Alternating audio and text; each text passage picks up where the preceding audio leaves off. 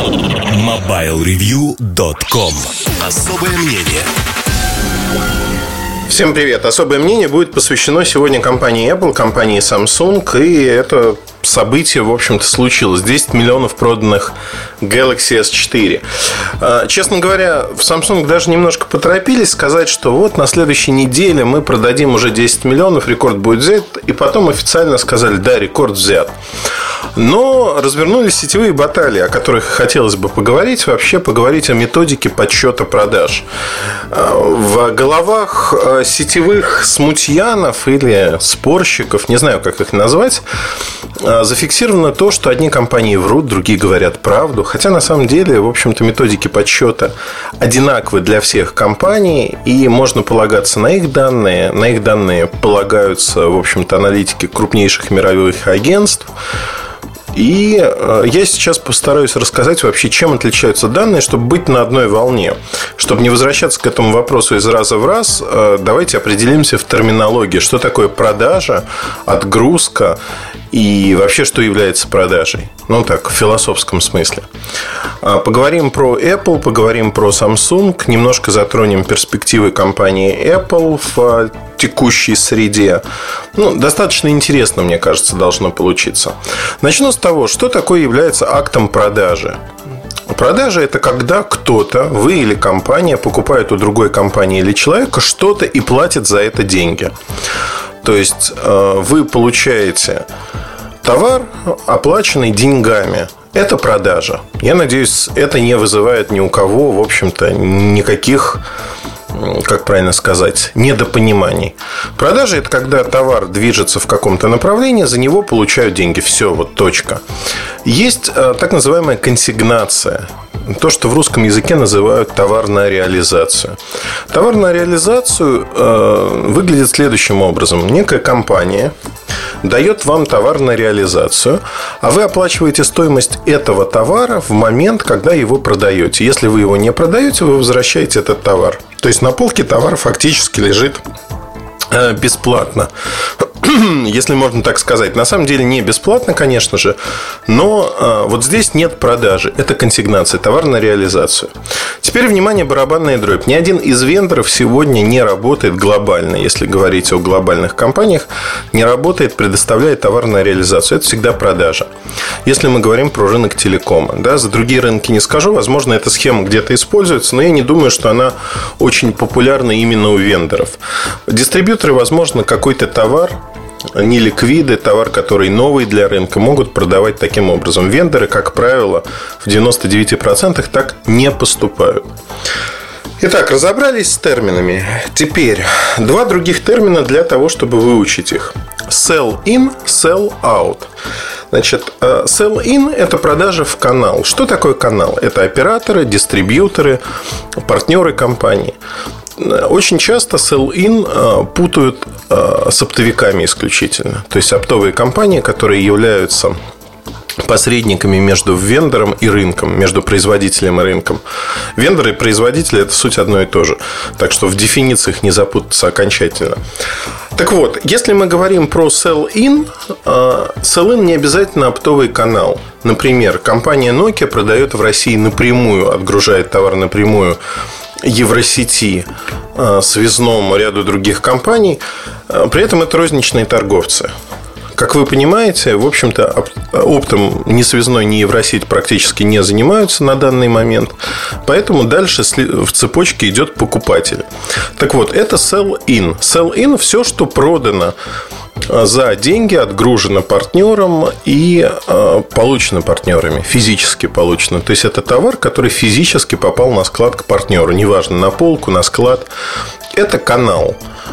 Э, sell out. Sell out – это последняя итерация – которая, как правило, означает, что с полки магазина, интернет-магазина, со склада товар попал к конечному потребителю. То есть конечный потребитель э, получил товар и заплатил за него деньги. Но эти деньги получает не производитель товара, а, как вы понимаете, посредник, будь то оптовая компания или розничная, или интернет-магазин некий. Во всем мире, ну, если смотреть на то, что считают сегодня компании IDC, Strategy Analytics, Gartner до недавнего времени, все считали, потому что это проще всего сделать, sell in, то есть продажа в канал. Продажа в канал, она, в общем-то, измеряется очень просто. Надо поговорить с вендором, надо поговорить с партнерами, проверить информацию и получить некую цифру. А, давайте подойдем к первому мифу, который очень живуч, но является мифом, стереотипом, если хотите. Миф звучит так. Компания Apple а, продала 5 миллионов айфонов за 3 дня, iPhone 5 в момент старта это был абсолютный рекорд. Продала она ее через собственную розницу, и поэтому эта продажа не, это не поставки кому-то, они получили за это деньги, и это продажа, которая осуществилась, что называется. Вот это, это честная продажа. Ну, в глазах обывателя это действительно выглядит честно, но как же так? Одни грузят в канал операторам, партнерам, а другие вот продали на рынке и такие молодцы. Для того, чтобы не быть голословным, я открыл много а, файликов, связанных с продажами компании Apple. Но в первую очередь я рекомендую зайти в раздел investor.apple.com. В этом разделе содержится вся финансовая документация компании, э, все формы, которые а, заполняются для а, биржи. В частности, для комиссии SEC а, заполняется ряд форм. Нас интересует форма 10Q. А, в частности, квартальные отчеты, где расписывается все, что происходит с компанией и как она считает свои активы, свои продажи и прочие вещи. Так вот, в этой форме написано странное для тех, кто вот ратует за то, что компания продает все через свою розницу. В этой форме написано черным по белому следующее, что все продажи считаются как отгрузки в канал. Я после этого открываю пресс-релиз, читаю внимательно пресс-релиз и не нахожу про эти 5 миллионов телефонов ни одного слова, которое говорило бы, что это розничные продажи. Более того, все продажи, которые вы слышали до этого момента от компании Apple, это продажи не розничные, это продажи в канал. Тот самый sell-in. С этим можно спорить, с этим можно ругаться, но когда компания об этом черным по белому пишет в финансовых документах, это является фактом, которого я буду придерживаться, пока Apple не скажет обратное. Если бы люди э, включали свое серое вещество, ну, чаще, чем это происходит обычно, то они бы могли задуматься о простом несоответствии цифр, а именно, если а, было продано 5 миллионов аппаратов за 3 дня, первые 3 дня продаж, то, включая онлайн предзаказы и прочие вещи, то возникает вопрос, что этот телефон, даже с учетом падения ажиотажа на четвертый день, например, да, Хотя периодически нам говорят, там такой дефицит, дефицит, все ужасно. Так вот, если говорить о том, что э, все вот так хорошо, э, мне кажется, вот смотрите, у меня статистика я открыл. Статистика за полгода за полгода, то есть за 6 месяцев iPhone 5 было продано именно iPhone 5 55 миллионов 750 тысяч аппаратов. Это за 6 а, месяцев. За 6 месяцев нетрудно посчитать, что в месяц а, продается чуть меньше 10 миллионов айфонов. В месяц. Хотя и того меньше число в некоторые месяцы, там вот в последнем квартале Э, продажи были 17,5 миллионов целиком. То есть можно посчитать, что это примерно по чуть меньше 6 миллионов продавалось ежемесячно iPhone 5 именно. О чем это говорит? Ну, представили, да? Ну, это не новинка, но тем не менее впервые такое произошло. На старте за три дня продается 5 миллионов, потом ежемесячно, по сути, по 6 миллионов. Как-то не бьются цифры, вам не кажется? Главное, что здесь не бьется, именно то, что, в общем-то, Apple не скрывает в финансовых отчетах.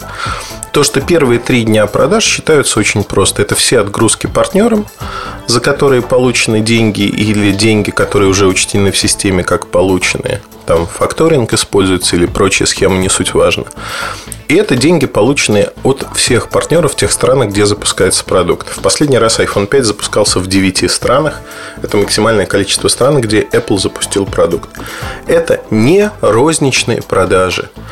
Забудьте о том, что вы слышали, что вы думали. Это продажи не розничные. Давайте посмотрим на другой момент, который вам наверняка понравится. А именно, этот момент называется продажи айфона по местам, по аутлетам, то есть по каналам. Как, распределяются каналы а, есть такая компания Consumer Intelligence Research Partners. Она в Америке изучает то, в общем-то, как продукты продаются по разным каналам. И а, здесь мне очень понравилась а, следующая статистика. Значит, процент продаж в зависимости от канала. Крупнейший оператор США AT&T. На втором месте Verizon идет.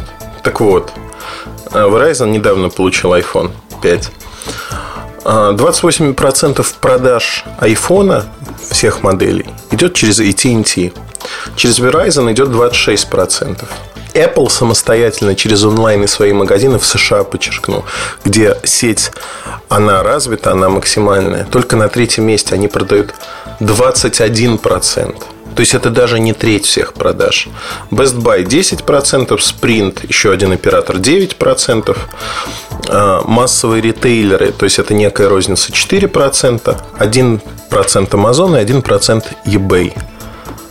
Интересная статистика, как мне кажется, которая все расставляет по своим местам. То есть эта статистика говорит о том, что на сегодняшний день продажи айфона, самостоятельные продажи айфона компании Apple в США составляют 21%. Все. Ну, как бы на этом обсуждение можно закрывать.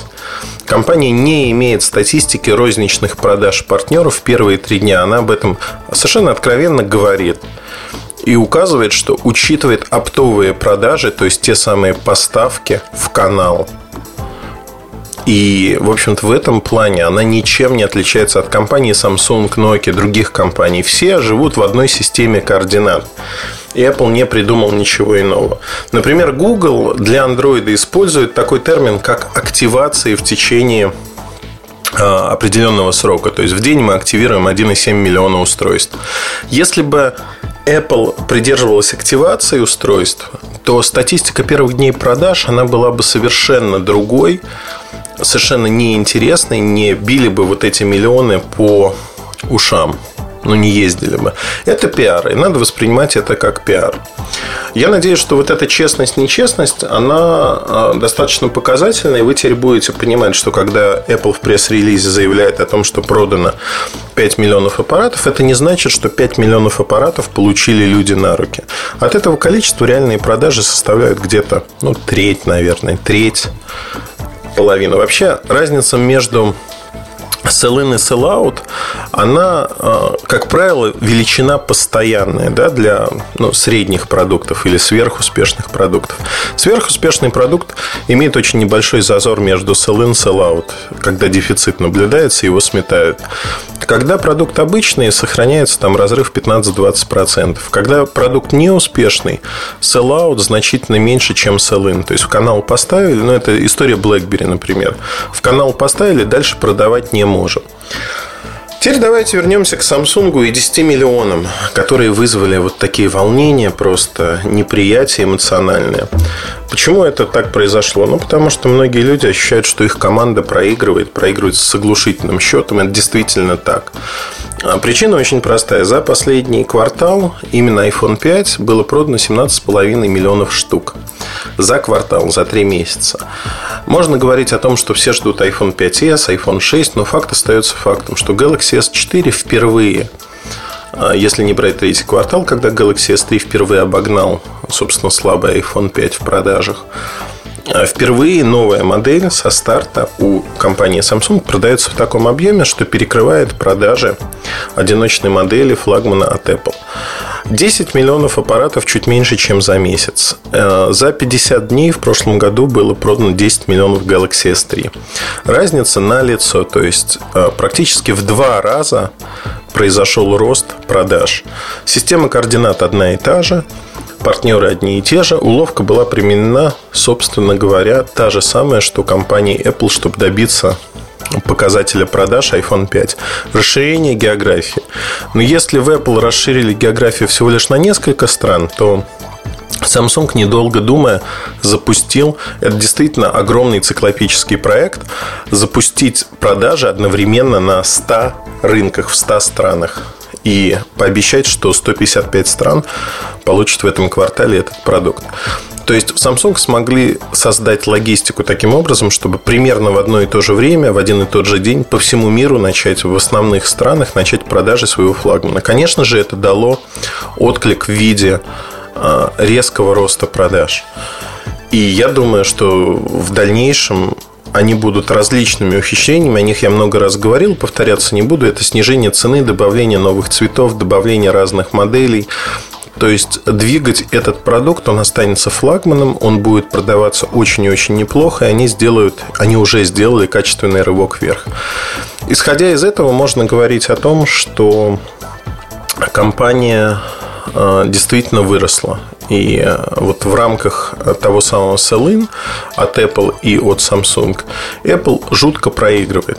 Но тут есть еще одно измерение, о котором бы я хотел поговорить. Многие люди его не воспринимают или воспринимают, но это тоже один из доводов, кстати говоря, э, против Samsung, да, вот нечестности Samsung. А нечестность звучит примерно так. Ну, конечно, я не отрицаю, что он, наверное, продается. Покупают его какие-то хомяки. Кстати говоря, в обсуждении мне понравилось, как такой псевдохомяк отвечает. Ну, хорошо, мы хомяки, а вы кто тогда? Олени, что ли? Я придерживаюсь мнения, что свобода выбора существует, и люди выбирают то, что им нравится по тем или иным причинам. Так вот, люди, э, кто не воспринимает продукты Samsung, знаете, так анти-Samsung назовем, они говорят следующее, что ребята, это все реклама сделала. Вот только реклама и ничего более они сделали свое дело. Конечно, они тратят такие огромные бюджеты. Apple вообще ничто не рекламирует. И вот поэтому у Samsung все хорошо.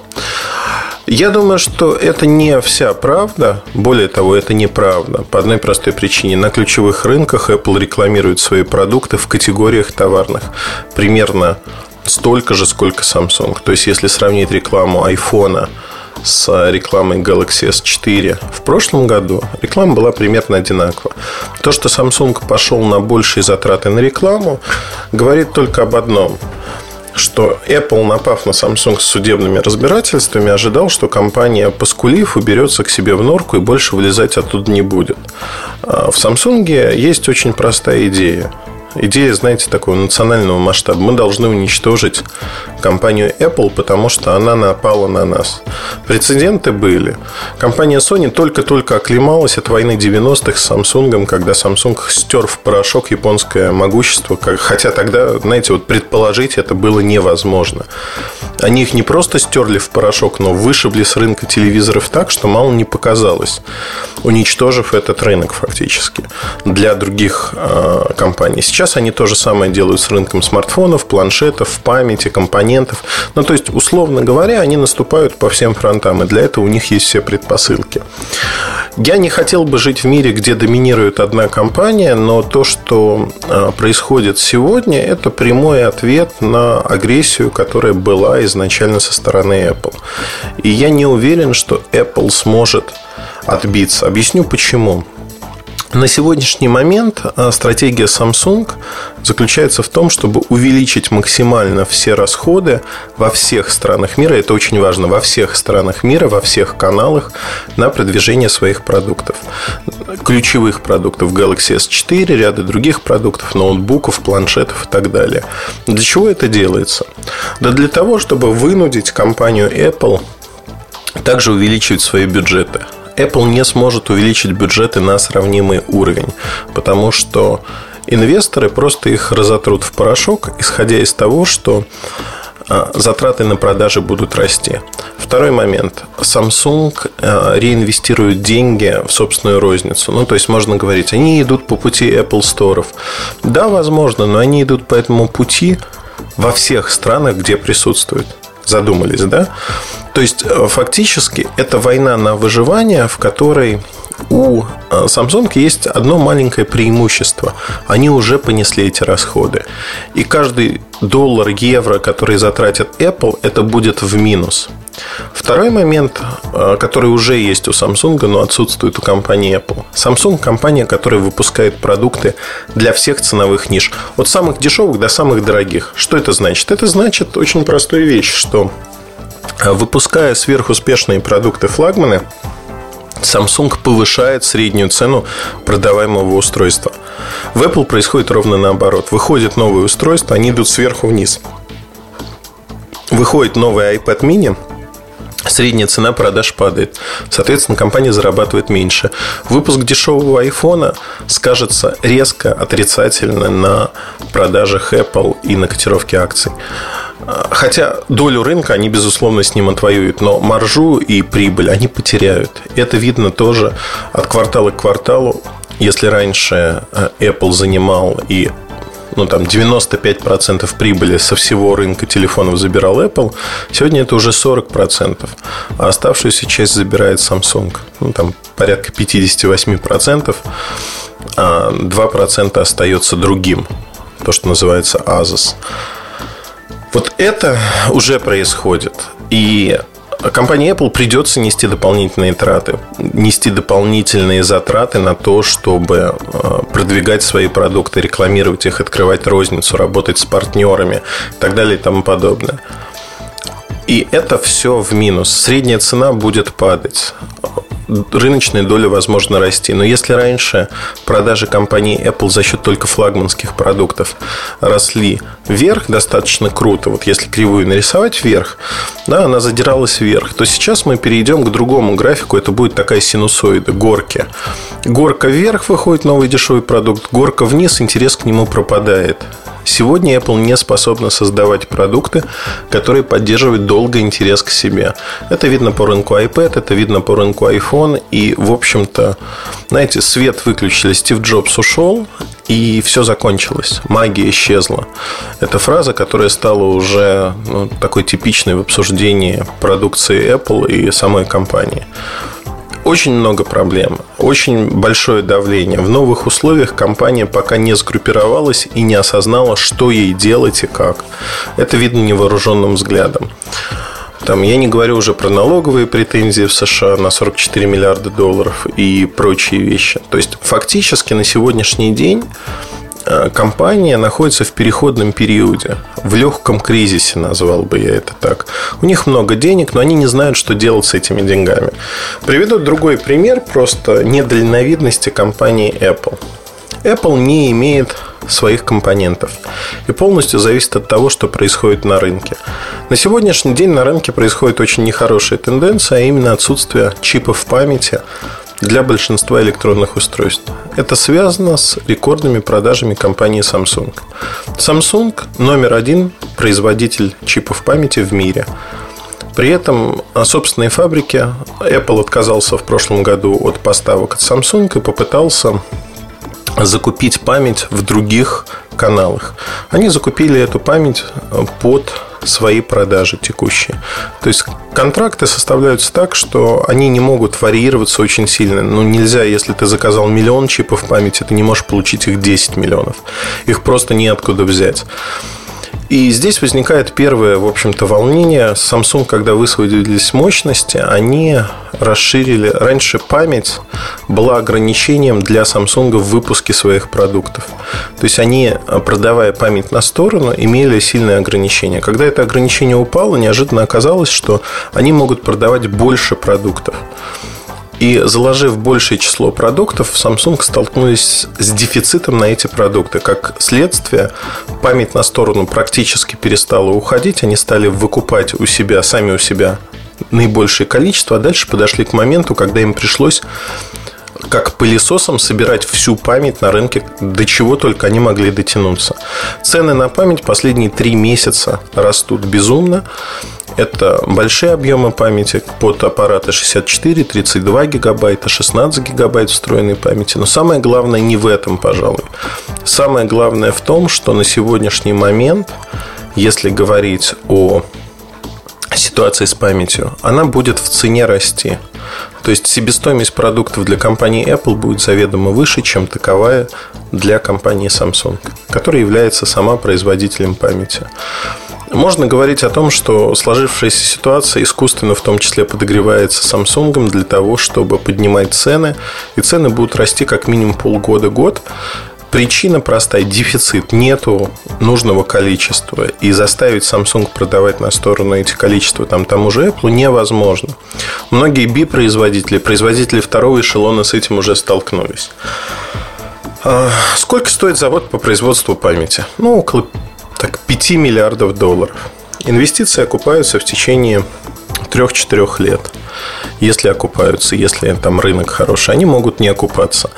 А, в принципе, а, все производители говорят о том, что вот эти 5 миллиардов, они выходят за 5 лет а, практически в ноль. А дальше завод можно выбрасывать, потому что технологии уже скакнули вверх. И здесь, в общем-то, понятно, почему Apple не хочет лезть в этот бизнес. Им придется тратить очень много денег на то, чтобы создавать фактически компоненты, которые дешевле покупать где-то. Но Apple придется сюда залезть и потратить много денег рано или поздно, если они хотят быть успешным производителем. Samsung это уже сделал. Сделать это быстро, построить завод, у компании Apple не получится. То же самое касается дисплеев, то же самое касается процессоров. Это все то, что у Samsung уже существует, готовая инфраструктура, которая позволяет сегодня по себестоимости выигрывать у Apple, которая позволяет ставить в свои телефоны, планшеты лучше компоненты, чем ставит компания Apple. Или ставить те же компоненты, но дешевле. Вот это все позволяет мне говорить о том, что Apple попали в очень странную ситуацию, когда у них вроде как есть деньги, но с другой стороны они не могут использовать правильно эти деньги, потому что все это играет против компании. Еще один момент достаточно интересный, наверное, на нем завершу эту часть подкаста. Вот от sell-in, sell-out, от статистики продаж мы перешли к достаточно интересному противостоянию двух гигантов Apple и Samsung. Э, еще один момент связан с тем, что перед Samsung стоит фактически та же самая проблема. Как тратить деньги сверх прибыли, которые они получают. Они реинвестируют в микроэлектронику, реинвестируют в исследования намного больше, чем компания Apple. Э, программное обеспечение стало для них приоритетом сейчас. Пока нет никаких достижений, но инвестируется в этом направлении очень много денег. Но главное то, что мы видим, э, Apple а, не безопасен с точки зрения компонентов. В Samsung начали играть на этом. На сегодняшний день компания Samsung начинает скупать небольшие доли в компаниях, которые производят компоненты. Чтобы не попасть под закон, под антимонопольное законодательство, покупаются доли до 10%. То есть фактически Samsung входит в компании, которые потенциально могут стать интересными Apple как поставщики и это моментально делает их менее интересными для Apple. Более того, более управляемыми для компании Samsung. Как вы понимаете, фактически складывается ситуация, в которой э, Apple ну, в безвыходном положении, если хотите. Они не смогут бороться с этим. Это очень интересно. Интересно, наверное, в аспекте того, что у Apple не так много вариантов того, что можно сделать в этой ситуации. Я с интересом буду следить за развитием событий, потому что сегодня я не могу сказать, чем это завершится, но а, большая часть карт, конечно, на руках у Samsung. А, можно компанию любить или не любить, но то, с чего мы начали этот подкаст, 10 миллионов проданных Galaxy S4 по максимальной цене а, с высокой маржой, они говорят сами за себя. Они говорят о том, что компания уже выросла и в этом году она уже обогнала Apple, она обогнала Apple по э, продажам смартфонов, по продажам телефонов, по доходу, который получает от продажи этих товаров просто за счет того, что их намного больше. Но в целом, я думаю, что и в абсолютных величинах на единицу проданной продукции Samsung вот сейчас уже обгоняет Apple. И это показательно. То есть вот то победное шествие, которое было с 2007 года, оно остановилось 6 лет. iPhone э, властвовал умами. Если сейчас не будет революционного технологического прорыва, то боюсь, что окажется, что и следующий iPhone, в общем-то, iPhone 5 публика не приняла. То, о чем я говорил изначально, что незначительное обновление, которое не тянет на пятерку, на новый номер, публика не приняла этот телефон. И продажи говорят сами за себя. iPhone 4 продается шикарно, iPhone 4s продается шикарно, и впервые за историю айфонов они продаются лучше, чем новая модель. Впервые. Новая модель всегда доминировала в продажах. Теперь этого нет. Старые модели продаются лучше, чем новые. Исходя из этого, ждем новых айфонов, посмотрим, чем они смогут ответить Samsung, но то, что у них будет дефицит комплектующих, и то, что они сами поставили в Apple себя в такую ситуацию, однозначно так. Им просто неоткуда взять память, им негде взять достаточного количества дисплеев. И то, что делает сегодня Samsung, они планомерно уничтожают все, что связано с компанией Apple, все, что Apple может, скажем так, противопоставить им. На этом все. Спасибо за то, что слушаете подкасты. С вами был Ильдар Муртазин. Хорошего вам настроения. От души желаю вам этого. Удачи и пока-пока. MobileReview.com Штучки Добрый день, дорогие друзья подкаст «Штучки». Сегодня хочу с вами поговорить про несколько любопытных вещей. Весна, май, раздрай, все мы кто где, а, поездки там и так далее и тому подобное. В общем-то, подкаст сейчас выходит реже, чем раньше, но будем стараться вернуться на праведный путь. Хочу напомнить следующую вещь. Подкастами мы занялись, по-моему, в 2000 седьмом году, если мне не изменяет память, может быть, в шестом даже, или в шестом. То есть уже где-то, наверное, лет семь. Я тогда как раз только пришел в Mobile Review. И, честно сказать, этот жанр, ну, не могу сказать своим любимым, потому что, как бы, у Эльдара получается выдавать очень много информации. Я вот не знаю, просто смог бы я так вот каждую неделю выпускать по три э, части. Может быть, просто потому что не совсем понимаю, то есть я не вижу обратной связи какой-то, да, то есть э, если ты пишешь статью, то ты получаешь комментарии, если ты пишешь что-то в блоге, ты получаешь опять же комментарии, люди пишут на почту, люди пишут в Фейсбуке, в, твит, в Твиттере и так далее. Но я вот заметил, что по поводу обратной связи у нас ситуация, ну, насчет подкастов, да, ситуация немножко другая, и действительно нам очень тяжело отслеживать что могло бы вас заинтересовать? Какие темы могли бы быть э, нами охвачены в подкастах, помимо статей и так далее? Может быть, э, если вы это слушаете, если вам что-то интересно особо, напишите, пожалуйста, на э, почту. Все вы ее прекрасно знаете. И раз уж слушаете это с Кузьмин, собака mobilereview.com. А, есть почта на сайте, есть почта в конце каждой статьи. И думаю, что с удовольствием попробую прислушаться к вашим пожеланиям. Вот, пока же хочу поговорить о об одном аксессуаре для устройств на базе iOS. Называется лапка. Стоит, по-моему, около 10 тысяч. Это, наверное, один из самых необычных аксессуаров из тех, что мне довелось использовать. Обзора как такового, наверное, не будет. Я напишу свои впечатления в смеси представлю на ваш суд. А здесь же хочу поговорить о том, что из себя представляет этот аксессуар. А, в общем, это датчики. Датчики для того, чтобы измерять влажность помещения, уровень радиации. А, можно даже там измерять вашу еду. Тем, ну, там специально есть такой датчик с э, неким щупом, который вы можете засунуть, например, в яблоко, огурец, банан, ну, там большой выбор продуктов, и измерить, по-моему, нитраты. То есть э, понять, насколько активно эту, этот самый овощ или фрукт обрабатывали э, удобрениями то, там, или еще чем-то, пока он рос. А, датчик э, влажности и датчик, там, соответственно, еще радиация, они работают довольно-таки просто, вы должны их подключить. Это такие кубики своего рода, то есть они очень красиво сделаны из дерева и пластмассы а, на таких кабелях. И вы должны подключить в разъем 3,5 мм, поставить программу. А, она очень наглядно демонстрирует, как все происходит и заставляет, скажем так, вспомнить, может быть, уже забытые какие-то вещи.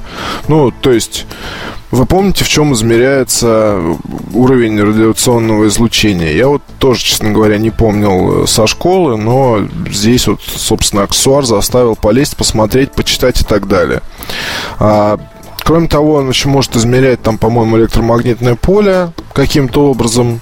И здесь тоже, соответственно, нужно по-хорошему почитать про единицы измерения и так далее. Но программа там достаточно простая и наглядная, то есть если что-то там какие-то показатели зашкаливают, то, естественно, будет предупреждение. Сохраняется история, и, наверное, этот аксессуар, он достаточно экзотичен, то есть люди в основном привыкли, если речь идет об аксессуарах для, ну, для любой техники, не только для айфона, люди, как правило, ограничиваются, ограничиваются чехлом. Ну, может быть, зарядка в машину, может быть, там еще какие-то штуки ну, то, то есть там карта памяти для смартфона на базе Android. А, редко, когда это аудиосистема или какой-то Cradle на работу и так далее. Здесь же самая натуральная экзотика, но эта экзотика наглядно показывает, во что можно превратить современное устройство уже сейчас. То есть э, вот эта вот модульность, о которой мы говорили столько, не знаю, когда в, в там, наверное, 2007, 2008 год, 2009 год, когда появлялись концепты телефонов, где основной сменный, э, сменный блок э, находился ну, то есть есть основной сменный блок, условно говоря, корпуса, куда вы вставляете этот самый блок, и корпуса могут быть там, допустим, защищенными, или корпуса с клавиатурой и так далее. Все это тогда казалось какой-то научной фантастикой, были концепты, я сейчас не вспомню название. А, да мало того, даже если говорить о Верту, то там тоже изначально рассматривалась концепция э, замены начинки. То есть это было уникальный в плане механики, в плане э, там техники, даже ювелирной работы э, телефон, в котором вы могли поменять начинку, когда, соответственно, он устаревал, когда она устаревала. Сейчас начинку ни в одном из современных аппаратов поменять нельзя. Вот, мало того, я даже не могу припомнить примеры, когда можно было бы даже встроенную память увеличить. А, насколько я вот так вот помню, в сервисных центрах пытались там что-то экспериментировать с айфонами, но опять же в Москве. А, получилось или нет, не помню. То, что пытались экспериментировать, это правда. Дальше, соответственно, если продолжать эту мысль, то мы сейчас, в общем-то, живем в эпоху модулей, когда тот же самый iPhone вы можете легко превратить в защищенный аппарат, причем защищенный даже до такой степени, что его можно погружать в воду на небольшую глубину. Вы можете купить к нему клавиатуру или чехол с клавиатурой к айфону и превратить его в кверти аппарат. А вы можете использовать его как навигатор, купив подставку. То есть вы можете расширить его возможности за счет аксессуаров, как хотите. Датчики вот эти вот, это, соответственно, следующий этап. И сейчас это пока воспринимается как дорогая игрушка. Ну, например, э, там купить ребенку, я вот посоветовал нескольким своим знакомым, купить именно и показывать детям. Потому что такие вот датчики, они могут сделать физику занимательной, да, потому что здесь, э, в конце концов, эти процессы, они вокруг нас, но а, тех же самых детей на уроках заинтересовать как-то не получается. А здесь вот она, пожалуйста, наглядная демонстрация и то, как это влияет на нас самих. На мой взгляд, с этой точки зрения аксессуар удался, пусть он дорог, но в любом случае я лапку запомню.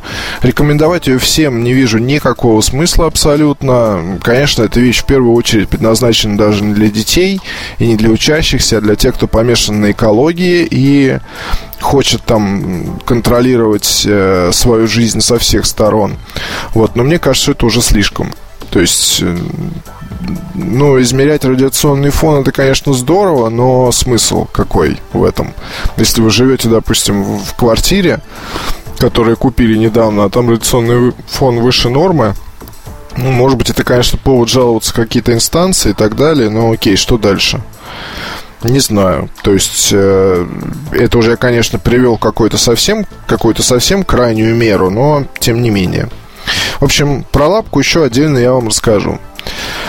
А, мне удалось пообщаться немножко с BlackBerry Q10. Z10 э, был совершенно никакой. Q10 мне показался крайне интересным. Цену за него в России, конечно, просят совершенно дикую. Это около 30 тысяч рублей.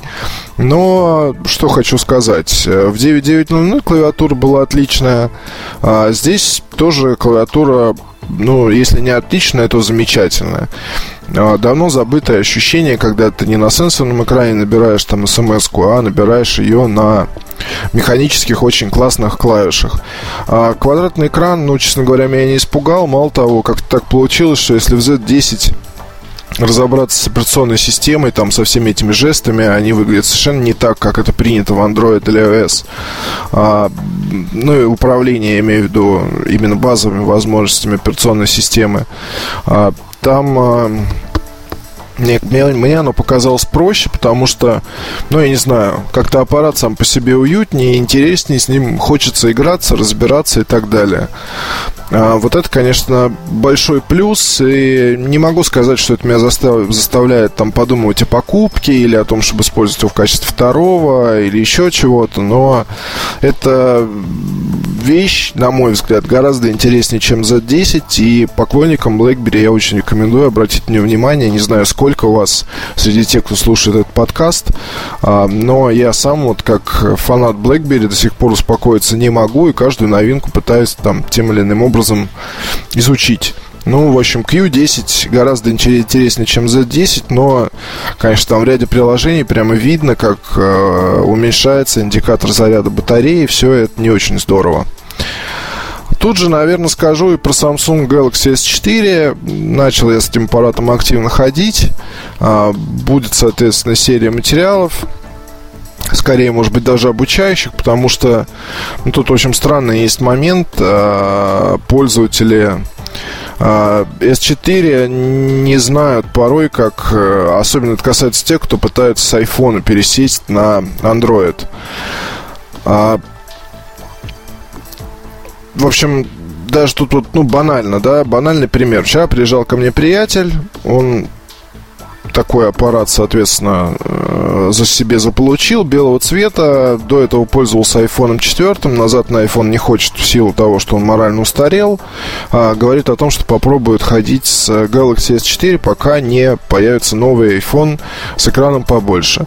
А, человек давно уже привык к iOS. В общем-то, я его, наверное, в какой-то степени подсадил. И э, что мне надо тут заметить, да, человек, то есть, начал разбираться с функциями. У S4 там много всего наворочено, и, а, например, человек не знал про то, что есть такая возможность, как мультиокно.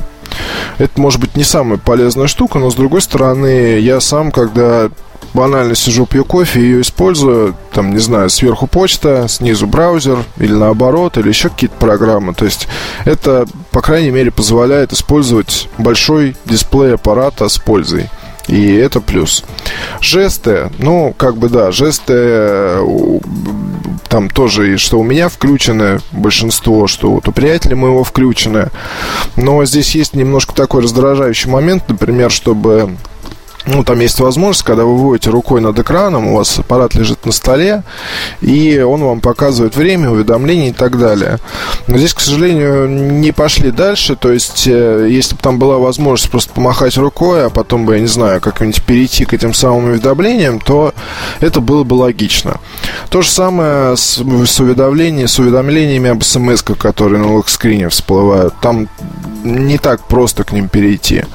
То есть мелкие косячки есть, но действительно эти мелкие косячки, они, я думаю, их могут и изменить в ходе появления новых прошивок. Э, на данный момент все это раздражает, конечно, слегонца. Вот, но тем не менее, аппарат получился, на мой взгляд, знаковый.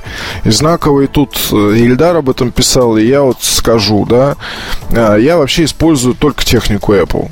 Так, если говорить про жизнь исключительно. Тут и ноутбук, и точки доступа, и телефоны, планшеты и так далее. А это не только любовь какая-то там, это не, не какой-то фанатизм. А мне просто порой не хочется там включать голову, а хочется просто пользоваться. Мне не нужны там настройки и прочее. А для многих такое оправдание выглядит странно, потому что сразу начинает свой да ладно, там что так сложно. Ну, просто мне вот не хочется заморачиваться, я пользуюсь тем, к чему привык, вот и все. Я уже писал статью на тему того, что там Galaxy Note вписать в экосистему не удалось.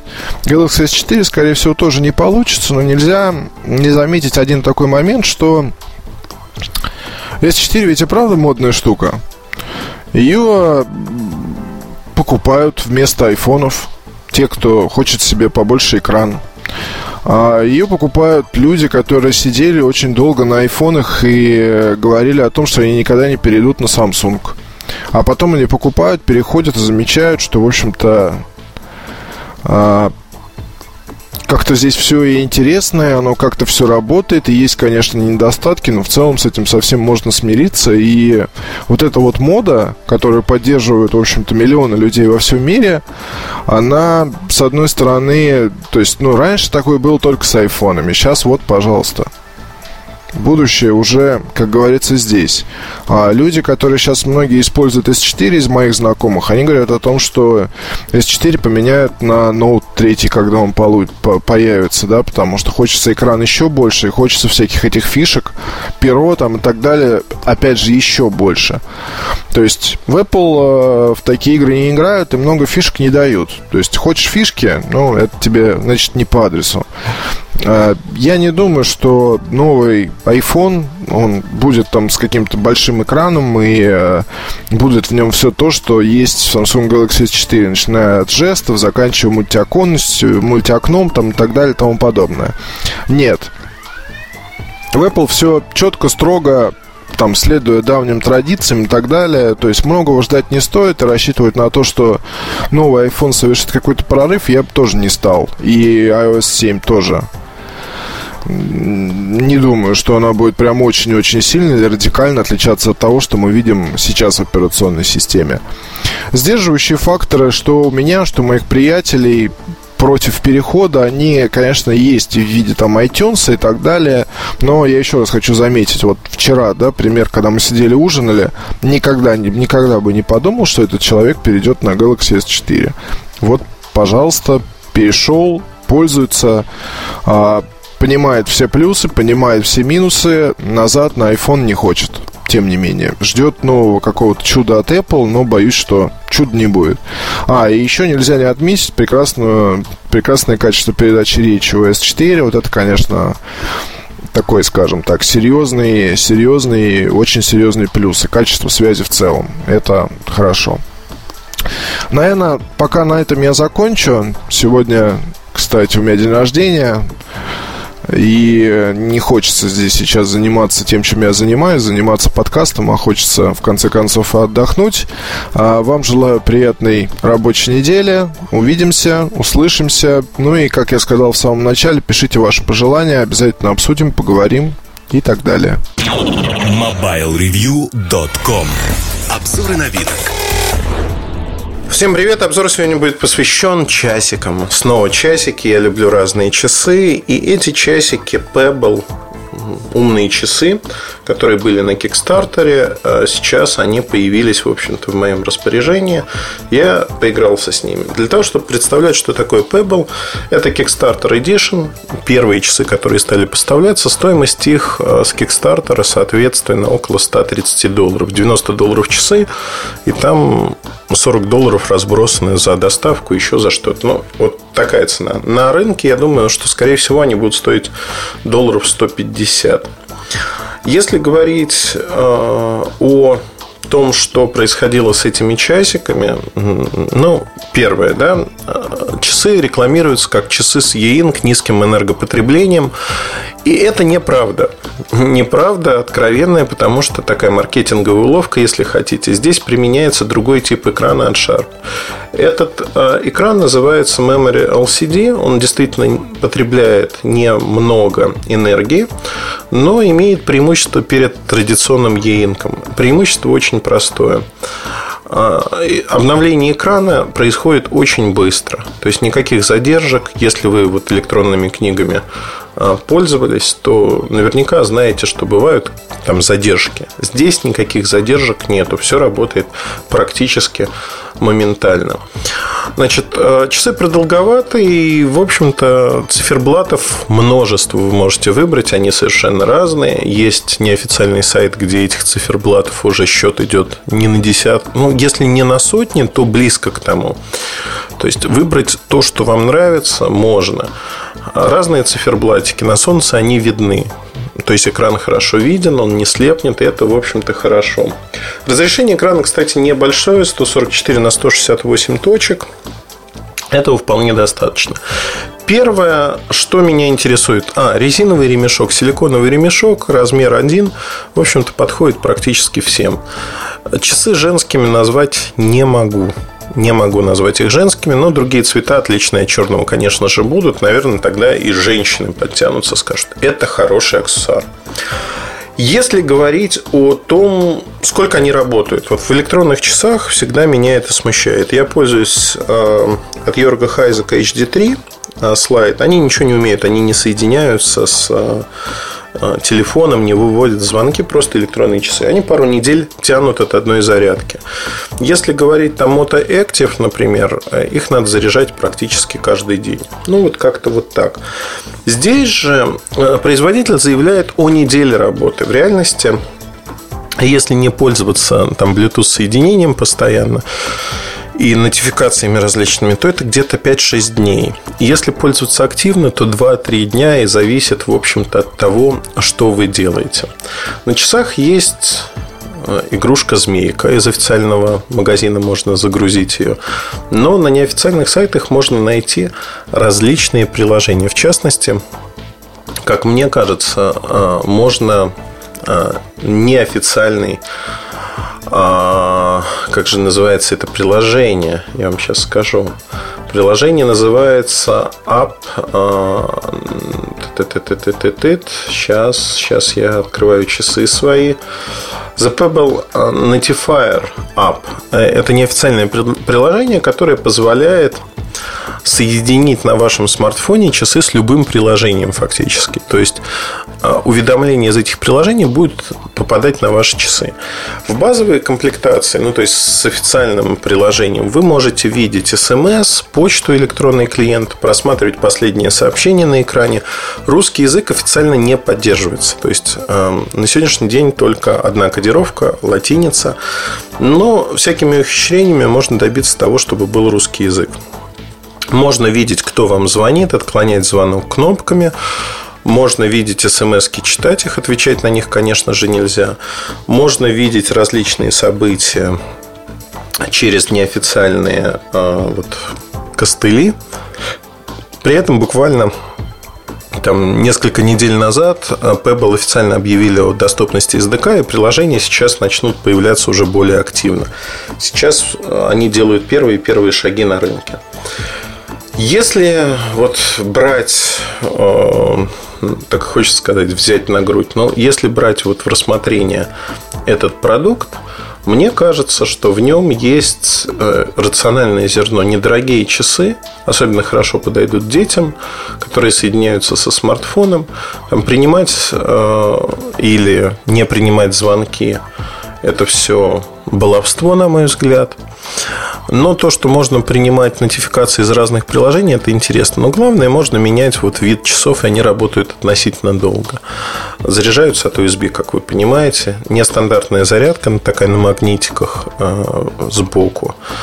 В общем-то, часы при этом запаяны, они выдерживают небольшое погружение. И с этим тоже нет никаких проблем пластиковый корпус, но он такой, знаете, он недорогой, я бы сказал. В целом часики а, производят впечатление интересной игрушки, именно игрушки. Говорить о том, что они делают что-то сверхъестественное, нельзя. Я вообще не верю вот в такие сверхъестественные штуки в электронных часах сегодня, именно таких хай-тек часах. Pebble совершили революцию в чем? Они, как, знаете, ворвались на рынок, собрали на Кикстартере огромные деньги за считанные дни – и многие люди вот обсуждают, ждут. Но, в принципе, если у вас не завышенные ожидания, вы воспринимаете просто как вариант электронных часов, которые можно по Bluetooth соединить со смартфоном, будь то Android, будь то iPhone что вы не должны быть разочарованными. За 100 долларов с небольшим, в общем-то, э, как говорится, не жалко. Да? Часы, которые умеют разные вещи, картинки подбирать и прочее. Я бы воспринимал их именно так. Но если воспринимать их как какое-то функциональное устройство, вам надо переначить свою жизнь, потому что э, реально я, я и не знаю, да, кто может вот так пасть на эти часы, чтобы сказать, да, они вот, вот такие крутые и модные. Возможно, в какой-то тусовке они будут модными, но модности там ноль. Смешанные чувства, честно скажу. Я вот для себя до сих пор не определился, нравится, не нравится, но в этом что-то есть. Есть в том, что можно ставить разные картинки. Но в целом говорить о том, что это устройство будет так вау, нет, не будет. Однозначно нет. И исходя из этого, могу сказать, что на посмотреть, да, интересно. На постоянно использовать Скорее всего, нет. Возможно, у вас другое мнение, но приходите на сайт, посмотрите фотографии Пебла. Обзор появится в ближайшее время. Удачи, хорошего настроения. С вами был Эльдар Муртазин. Вот так неожиданно я переживаю, потому что понимаю, что... А, собственно говоря, что про эти часы еще сказать? Надо смотреть. И если нравится, то брать. Удачи. Пока. MobileReview.com Кухня сайта Привет, после непродолжительного перерыва подкасты выходят, и в этой кухне сайта я хочу поговорить про аналогии и сравнить, наверное, журналистику с реальной жизнью. Давайте поговорим, что такое журналистика, чем вообще отличается работа журналиста от обычного человека. И приведу вот такую сомнительную, возможно, аналогию. Любая аналогия в этом мире сомнительна, потому что всегда притянута за уши. Аналогия – это попытка объяснить понятными словами другие явления. В общем-то, попытки, как правило, удачные, потому что а, так работает весь наш мир, он так устроен. У меня недавно а, моя хорошая знакомая спрашивала, вот какой словарь мне купить? Какой англо-русский словарь мне нужен? Я ей ответил простую вещь, что тебе не нужен англо-русский словарь с твоим уже знанием языка, когда ты знаешь примерно 2000 слов, нужно покупать англо-английский словарь, то есть словарь, который понятными словами описывать те или иные явления. И учить язык нужно именно так, никак иначе. Перевод, возможно, нужен, но он не настолько важен. Важно погрузиться в язык. Опять-таки, все люди разные, все устроены по-разному. И моя приятельница, она, в общем-то, сказала, мне обязательно нужно видеть русский перевод, поэтому я выбираю вот такой словарь. А, не буду рекламировать, какой словарь она взяла. В контексте нашего разговора это абсолютно не важно. Журналистика очень похожа на путешествие. Во всяком случае, для меня. Неожиданно я осознал следующую вещь, что меня отличает от многих людей и такой помимо моторчика в попе, который заставляет двигаться и, в общем-то, изучать этот мир, мне интересно познавать мир, который меня окружает. И под познанием мира я понимаю не просто посещение разных стран, музеев, а ведь знаете, когда живешь на одном месте и втиснут в некий распорядок дня, надо взбодриться и заставить себя сделать что-то, например, пойти на концерт, в театр, сходить в кино, наконец, прогуляться по парку, зайти в местный музей, пусть это даже будет краеведческий музей, там все равно можно найти что-то интересное. Обычно мы это делаем, когда едем куда-то отдыхать, но в своем городе это можно делать ровно так же, вне зависимости от того, где вы живете. Понятно, что если вы обитаете в небольшом городе, то находить новые развлечения постоянно будет сложно, но тем не менее надо заставлять себя видеть что-то новое в окружающем мире. А, для журналиста это тоже очень важно. И вот тут, пожалуй, на примере поездок в другие города и страны можно объяснить различия и между журналистами. Потому что журналисты ровно такие же люди. Мы живем, едим, пьем и, в общем-то, ругаемся, любим, не любим. А, Все ровно так же. Поездка в другой город, наверное, для кого-то начинается с покупки путеводителя. Я коллекционирую путеводители, у меня их огромное количество, несколько тысяч штук. А, это, в общем-то, путеводители, которые покупаются перед поездкой в конкретную страну, город. Зачастую просто пролистываются и откладываются, потому что я не нахожу той информации, которая мне нужна. И на сегодняшний день очень многие вещи для меня доступны в интернете, электронные гиды, электронные путеводители не очень интересны, как правило. И поэтому, в общем-то, приходится изучать мир по старинке искать то, что тебе интересно, узнавать то, что является туристическими достопримечательностями. И поэтому условно можно разделить то, что есть практически в каждом путеводителе, а именно вот то, что нужно увидеть в городе. Если мы говорим про Барселону, то обязательно будет Саграда Фамилия, обязательно будут а, Касса Мила, другие дома Гауди, Касса Паблет дворец э, Гуэль, э, парк Гуэль, ну и так далее и тому подобное. То есть это обязательные для посещения вещи. Одной из таких вещей является магический фонтан на форуме. То есть это фонтан со светомузыкой. По сути, ничего особенного в нем нету. Но очень многие люди вот прямо спешат посмотреть, насладиться, восхищаются. Не потому, что этот фонтан хорош, а просто по причине того, что он раскручен и есть во всех путеводителях. Наверное, в журналистике примерно то же самое и происходит. Аналогия тут будет верна, потому что большая часть журналистов копает в одном и том же направлении. Если говорить про техническую журналистику, каждый пытается написать обзор флагмана, высказать свое мнение, хотя большая часть мнений, в общем-то, не интересна публике а, не для того, чтобы оскорбить или обидеть кого-то, а именно для того, чтобы показать, что в принципе, когда вы носитесь по одним и тем же дорожкам, то возникает некая толкучка. Если вы приедете летом в Барселону, вы потеряете большую часть времени на то, что будете стоять в очередях в Саграду, а, в дворец, в парке Гуэль, в толпах вы будете гулять, ну и так далее и тому подобное. То есть здесь возникает эффект стадности, потому что эти места, они сильно раскручены, и они отрекламированы теми же самыми гидами. То есть это то, что нужно увидеть в городе. Безусловно, это нужно увидеть. Но если говорить про журналистику, стоит ли ходить по тем тропам, где ходят все? Я не уверен. Я уверен, что да, безусловно, быть там и знать это необходимо. Но одновременно с этим нужно изучать и новые места. И в Барселоне это видно летом очень хорошо, потому что места, которые не описаны в туристических гидах, они остаются спокойными. Более того, местные жители уезжают и окунаясь в некоторые центральные районы города, не в старый город, ты неожиданно осознаешь, что улицы пусты, тихи, нет машин, людей, э, работают лавочки, работают э, бары, рестораны, но там практически никого нет. А в центре города бушует жизнь. Рамбла заполнена такой шевелящейся толпой, которая идет. Работают карманники. Ну, то есть жизнь идет в порту. Э, в Маре Магнум тоже полно людей. Приходят лайнеры, которые выплескивают новые потоки. Все это очень хорошо характеризует и журналистику тоже, потому что вот такая визуализация, она позволяет понять, что есть места, куда ходят все, то, что изучают все, а есть места, куда многие не добираются. Вопрос в том, что отстояв очередь в ту же Саграду Фамилию, вы хотите все посмотреть, стоите потом в очереди на лифт, и фактически то, что должно занять у вас ну, 2 часа от силы, занимает 5-6 часов – 5-6 часов в толпе других людей, что придает значимости вашему походу, но вы устаете. Вообще в толпе очень сильно устаешь. И в журналистике одно из правил, которое стоит записать и запомнить. Не будьте в толпе, выделяйтесь из этой толпы. Выделяйтесь не тем, что там эскападами какими-то, а выделяйтесь тем, что пытаетесь быть полезным людям, находить полезные, интересные темы. И тогда люди потянутся к вам, поверьте мне. То есть, чтобы про вас не говорили коллеги, старайтесь выделяться.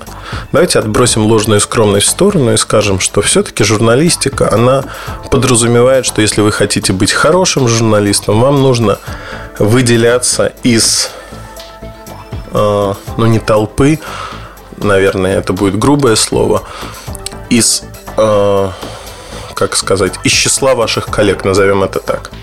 Вообще, продолжая тему туризма, как аналогию журналистики, я хочу сказать еще о другом. Гиды, а, именно справочники по стране, по городу, они тоже бывают разные. Есть справочник, в котором проложен маршрут. Вот вам надо пройти вот так. Кто-то просто оценивает эти маршруты, но при этом старается обойти город самостоятельно и гулять. Кто-то берет такси, кто-то пользуется общественным транспортом. Я могу рассказать свою историю, наверное, потому что я практически не пользуюсь общественным транспортом. Не потому, что я считаю, что это плохо или там брезгую. Нет, абсолютно нет. А, иногда я пользуюсь общественным транспортом в Нью-Йорке. Зачастую подземка это удобнее и быстрее, чем такси. Но я предпочитаю не тратить время, и если такси быстрее, а нет культурной ценности там в подземке или там в автобусах, то не пользоваться этим общественным транспортом. Почему? Причина очень простая – экономия времени. Просто если можно из точки А в точку Б быстро доставить себя на такси, потратив на это деньги, то, наверное, да, это стоит того. Вообще, это рациональное рассуждение, назовем это так. Ну, посудите сами. Вы приехали в другую страну, потратили на это деньги, билет, проживание. И вы начинаете терять свое время, которое вот в пересчете на это ваш час, минута, они стоят достаточно дорого. Вы не тратите, ну, не знаю, 20-30 евро на 15-минутную поездку на такси, а начинаете тратить это время на то, чтобы взять общественный транспорт и куда-то добраться, и опять-таки устать все-таки. Я считаю, что надо получать впечатление. Это отнюдь не означает, что в такси, в общем-то, ты проводишь много времени. Нет, потому что надо составлять график. Ну, опять-таки, это мой опыт. Я пытаюсь составить график так, чтобы э, попасть в разные места и много гулять, смотреть вокруг, вдыхать жизнь города или не города, не суть важно. Быть в парках, быть в музеях, то есть разнообразить свою активность. И здесь, э, в общем-то, у меня есть трекер Fitbit One, до этого был Ultra, который считает шагомер, э, который считает мои шаги. Я могу сказать, что в поездках я в среднем прохожу 25-30 километров в день. В Москве это 15 километров в среднем в день. Потому что Москва имеет тот самый распорядок дня. Это еще одна аналогия, которая показывает, пример, который показывает, что мы меняем в себе, когда отправляемся в поездку. Это абсолютно другая жизнь. Это переключение впечатлений, это новые впечатления. А, с точки зрения психологии, сенсорная усталость она характеризуется тем, что мы начинаем не замечать привычные для нас предметы. И поездка, она позволяет переключиться. Наш мозг начинает работать активнее. Мы получаем новые впечатления от кухни, от людей, от общения. Когда-то эти впечатления хорошие, когда-то нет. В журналистике самое страшное – это как раз-таки сенсорная усталость, когда у вас есть заведенный график, и вы вот шарашите одно и то же. Нельзя, надо переключаться, надо взбадривать себя. Журналистика – это способ познания мира – и способ не только познания, но возможность, которая дается очень редко и очень немногим людям. Это очень важно понимать. Журналистика позволяет влиять на жизни других людей. И мне кажется, а, я не верующий человек, но мне кажется большим грехом влиять на жизнь других людей к худшему. Как мне кажется, э, над этим можно смеяться, глумиться, издеваться, но я считаю, что мы должны помогать окружающим становиться лучше. Не только начинать с себя, это, безусловно, очень важно, но мы должны давать возможность людям быть лучше, давать шанс людям быть лучше. Не потому, что мы судьи или позволяем там судить, нет. Мы медиатор, мы среда. Вот журналистика – это среда. Это медиа как среда а, позволяет доносить а, то, что может волновать многих. И э, я был в Стокгольме вот на днях буквально, что называется, и прочитал в Твиттере сообщение о том, что умер наш режиссер Балабанов. Э, возникло за столом, возникло обсуждение. Я приведу это в качестве примера. Как мне кажется, он здесь корректен. Я считаю, что Балабанов мастер, он режиссер, он много работал, и, на мой взгляд, это очень важная характеристика человека. Я люблю некоторые его фильмы, например, фильм «Брат», «Брат 2». Это фильмы, которые стали а, очень знаковыми во всех смыслах. И «Брат 2» мне очень нравится. Ну, так же, как и первый «Брат». Саундтрек подобран удивительно хорошо. Я люблю «Наутилус», и, наверное, поэтому если мы говорим про брата, в общем-то. Ну, история э, мальчика Данила, она хорошо описывает то, что происходило тогда в России. И из этого фильма много крылатых фраз. В моей жизни одна из фраз это «Да я всю жизнь шта- штабным писарем, писарем при штабе был». Вот я периодически отшучиваюсь именно так. Но если говорить о том, что происходило потом, я не трогаю последний фильм, когда он уже болел раком. Это не так важно. Я хотел бы, наверное, сказать про фильм «Груз-200». Фильм снят мастерски, но это чернуха. Чернуха, которая меняет жизнь не к лучшему. Очень многие люди, которые... Они не позитивны, не негативны. Они, знаете, вот такие серые. А, готовый материал, губка, если хотите. Вот можно закрывать глаза, говорить, каждый человек – личность. Но это не так, к сожалению. Многие из нас подвержены тем или иным влияниям. Влиянием в первую очередь медиа. И когда медиа показывает, что возможно и вот такое – то, мне кажется, образовательный момент здесь присутствует. Одно дело пытаться потянуть людей и заставить их стать лучше, другое дело показывать вот такую чернуху. Я против цензуры как таковой. Я считаю, что ну вот любое кино, произведение имеет право на жизнь. Но относительно груза 200, вот первое мое рефлекторное желание было запретить. Запретить и сказать, что это нельзя показывать. Потому что Балабанов раздвинул здесь границы возможного. Он раздвинул границы возможного не в направлении позитива, а в направлении негатива. Это очень неправильно. Помните о том, что журналистика должна менять мир к лучшему. Да и вообще жизнь любого человека должна улучшать этот мир. Делать его комфортнее не только для вас, но и для окружающих. Как мне кажется, это очень важно. Идем дальше. Следующий момент, о котором я хотел бы сказать в отношении впечатлений, журналистики и того, что вот э, с точки зрения наших впечатлений, вот эта сенсорная усталость наступает. А, есть еще точка зрения. Точка зрения – вещь, которая важна для журналиста. И вот эти фразы «отстоять свою точку зрения», там, «бороться за свою точку зрения». Как мне кажется, сегодня выхолащивается. Очень часто нам говорят, журналист должен быть объективен, нейтрален, не выказывать своего мнения. Мое личное э, суждение звучит так. Человек без мнения в журналистике не интересен вообще. Если у вас нет мнения, ну, ну, вы в журналистике будете, знаете, ни рыба, ни мясо. Вас будут все хвалить в глаза, говорить, вот, молодец, нашел подход. Но величиной вы не станете здесь.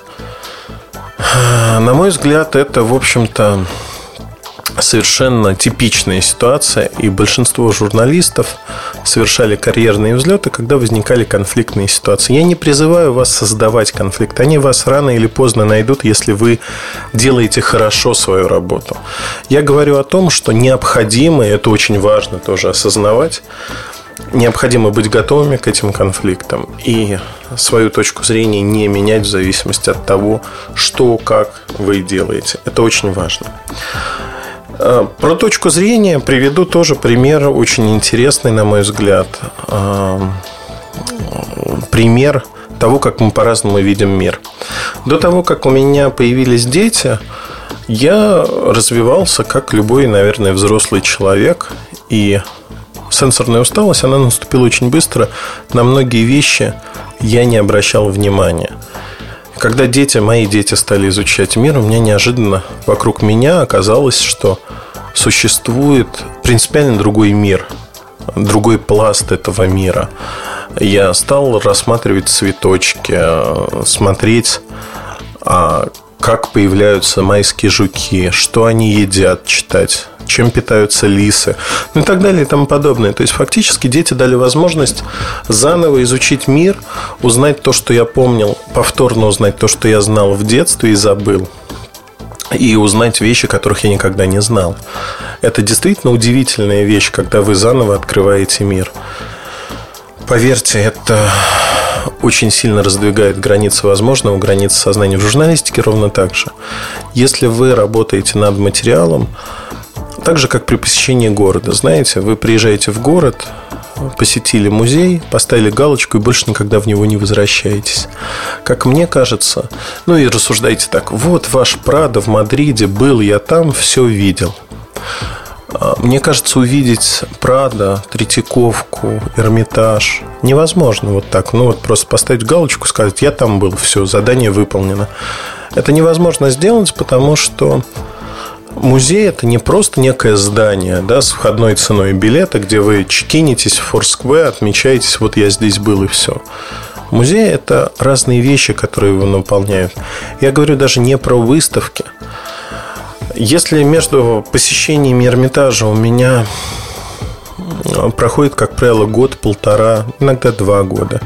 Я был в Эрмитаже в Ленинграде, ну так, чтобы не соврать, около 30 раз – в Амстердаме в выносной коллекции Эрмитажа я был два раза. Почему я это делаю? Казалось бы, да, я все это видел, и, и там в Амстердаме надо мной местные ребята, голландцы смеялись, говорили, ну вообще странно приезжать из Москвы и идти в придаток Эрмитажа, чтобы посмотреть какие-то работы. Ну, во-первых, работы другие, начнем с этого. А во-вторых, ты всегда натыкаешься на, то, на что-то, что ускользнуло от твоего взгляда за прошедший год-полтора ты растешь, взрослеешь, и надо возвращаться. Возвращаться для того, чтобы переосмыслить то, что уже было. Это постоянная работа. В журналистике она очень важна. Я очень не люблю журналистов поверхностных, кто считает, что выучив а, некий пласт информации, например, какое-то явление, предмет, считает его зафиксированным и не возвращается к этой информации снова. Это неправильно. Неправильно во всех смыслах всегда нужно изначально пытаться определить, а что, как, почему происходит. Это крайне важно. Едем дальше. Если говорить о, о взгляде, ну вот приведу тоже детский пример. В Европе стартовала совершенно гениальная рекламная кампания, которая защищает детей от насилия взрослых. На остановках, автобусных остановках появились плакаты. Взрослые а, видели на них ребенка, который большими глазами смотрел на них, и там была некая надпись про насилие над детьми. Если же этот плакат видел ребенок, то есть с другой точки зрения, если вот опуститься на уровень 5, 6, 10-летнего ребенка, у него другой рост, и посмотреть а, его глазами, то на плакате будет а, ребенок побитый, и написано, над тобой издеваются родители, позвони нам вот сюда-то, сюда-то. То есть это две точки зрения, мир другой абсолютно. Это тоже, в общем-то, один плакат. Хорошая аналогия, как мне кажется, к журналистике. Точек зрения может быть много. Но всегда нужно найти ту точку зрения, вашу точку зрения, и показать ее, которая может быть интересна для ваших читателей и не быть в толпе, то, с чего я начал. То есть можно ходить в толпе. Но не надо, то есть тоже поймите правильно, не надо искать какие-то поводы, которые неинтересны. Вообще, наверное, для меня вот наш ресурс Mobile Review интересен чем несколькими вещами. Я могу первым читать статьи, которые пишут ребята. Это огромный плюс, потому что так, знаете, так вот первым узнаешь что-то. Это всегда интересно. А, второй момент, мне просто интересна эта тематика, тематика телекома, тематика IT, и то, что ребята делают, позволяет мне быть в тонусе и постоянно узнавать разную информацию. Наверное, если говорить о, о тоже вещах, которые связаны с ну вот базис, да, есть какие-то вещи, про которые обязательно надо написать. Там, допустим, это флагманы. Но в поездках есть еще такой момент, что многие забывают о, о том, что любой город, любая страна, они наполнены людьми, которые там живут. Это люди не статисты, которые красиво обрамляют здания, музеи. Эти люди создавали эти музеи, они там работают, они часть нации, куда вы приезжаете, будь это любая страна. Многие туристы, так получается, невольно относятся к ним как к такой досадной помехе людям, которые загораживают э, Сан-Крикер на ступеньках, людям, которые попрошайничают или спят на улицах и мешают сделать красивый кадр. Это все частично правда. В журналистике есть невнимание не просто к мелочам, а невнимание к компаниям, которые создают те или иные продукты, сервисы, услуги. То есть э, очень часто мы забываем о тех жителях, которые, собственно, все это и создают. И мне кажется, вот эта аналогия, она тоже имеет право на жизнь. Здесь получается так, что мы не видим за красивым фасадом здания людей, которые его создавали. И зачастую даже нам не интересно прочитать. В путеводителях отводится, как правило, а, несколько строк, что Доминик Монтанер создал это здание, дворец музыки Каталонии. В таком-то году он был знаменитым архитектором и т.д. и т.п. Дай бог несколько абзацев. Но почему здание именно такое? Мы этого не узнаем из путеводителя. Для этого нужно напрячься и прочитать чуть больше, и узнать чуть больше. А истории отнюдь не тривиальные. Истории, всегда связанные с людьми, они всегда интересны другим людям. Почему? Потому что мы живем, мы любим узнавать то, радоваться успехам других или не радоваться этим успехам. Но мы любим узнавать, какой бы человек ни был, да, кем бы он ни был. Мы любим узнавать о чужой жизни. Иногда подсматривать замочную скважину, иногда искренне радоваться, иногда восхищаться. А, знаете, вот мне очень часто по поводу формата говорят такую фразу, что Э, мы должны писать в формате, потому что наш читатель не поймет. Поверьте, я много путешествую, очень много. И иногда я попадаю в туристические группы российские. Я не люблю путешествовать в группах. Но так получается, что э, где-то, ну там, например, в Кении ты попадаешь в группу с другими людьми. Некоторые группы предполагают определенный социальный статус, некоторые группы предполагают разный статус участников.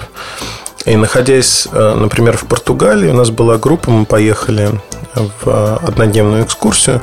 В автобусе сформировали группу из разных людей, разных отелей. И, в общем-то, это была разношерстная публика. Меня удивило, и в качестве доказательства того, что формат это вообще ну, ну, вещь такая условная, меня удивило, наверное, и поразило то, что а, некоторые люди, многие – не имеющие не то что высокого социального статуса, но работающие на обычных профессиях, они а, живо интересовались э, тем, что рассказывал гид, задавали интересные вопросы. То есть можно было ожидать, что этим людям это будет неинтересно, они просто приехали пофотографироваться, пощелкать, посмотреть. Нет, есть интерес. Канал Discovery это, в общем-то, доказывает. Там в США самые отъявленные бандиты, те, кто торгует наркотой и прочее, смотрят Discovery. Вот казалось бы, да, почему они делают это? Да потому что им интересно. Заинтересовать людей можно. Но для этого нужно сделать так, чтобы то, что вы рассказываете, действительно вызывало живой интерес. Иначе, ну, ну невозможно иначе жить. Вообще вот эта аналогия с поездками, с командировками, она имеет право на жизнь, потому что Журналистика должна рассматриваться как путешествие и способ познания мира, о чем я уже несколько раз сказал. Это действительно способ узнавать наш окружающий мир. Его можно узнавать не в поездках, его можно узнавать, находясь в конкретном месте. И для этого, в общем-то, достаточно приложить небольшие усилия. Сегодня весь мир открыт. Интернет позволяет практически заглянуть в любой уголок. Нужно иметь просто любознательность для того, чтобы это сделать. Нужно иметь любознательность для того, чтобы прочитать не просто описание явления, но попытаться найти разные точки зрения на это явление. Этим страдают многие журналисты, кто, знаете, быстрее патагонка, найти первую точку зрения, и написать некий материал. Эксперт такой-то посчитал так-то. Когда есть конфликт мнений, это всегда хорошо, но в любом случае хорошо сделанная работа подразумевает, что вы должны найти разные точки зрения. Если говорить вкратце, ну, наверное, я уже много заговорил, вас заболтал. Спасибо большое, что вы слушаете так долго и вам это интересно. А, завершая этот подкаст, эту кухню сайта, я хочу сказать следующее, что в жизни любого человека есть место для узнавания окружающего мира. Для меня высшей ценностью является то, что люди не просто прожигают свою жизнь, живут вот просто, знаете, по течению. Пытаются что-то изменить, пытаются изменить свою жизнь жизнь окружающих к лучшему, конечно же. Здесь э, возможность познавать окружающий мир, узнавать что-то новое и делиться радостью этих открытий с другими людьми. Пусть они для кого-то не новы. Это совершенно изумительная вещь. Изумительная, и это вещь, которой не было у наших предков. Они могли поделиться только с самыми близкими. Мы можем поделиться, фигурально выражаясь, со всем миром. Написать в Твиттере, в блоге, в Фейсбуке, да неважно где. Но поделиться со всем миром и рассказать, вот мир, посмотри, я открыл вот такую-то вещь. Найдутся люди, для кого это тоже является открытием. Не надо бояться, что вы будете не на вы, что вы будете повторяться. Это ваша жизнь и ваше право. Повторяться, совершать ошибки, пробовать, изучать этот мир. Вот в этом добродетель, которая для меня является, наверное, высшей. Познавать мир. У журналистов ответственность за то, что они делают, должна быть несколько выше, чем у обычных людей. И это очень важно. Это действительно важно поменять мир к лучшему. Все. Удачи вам, хорошего настроения. С вами был Ильдар Муртазин. И спасибо большое, что вы выслушали этот подкаст до конца. Удачи. Пока-пока. MobileReview.com Жизнь в движении.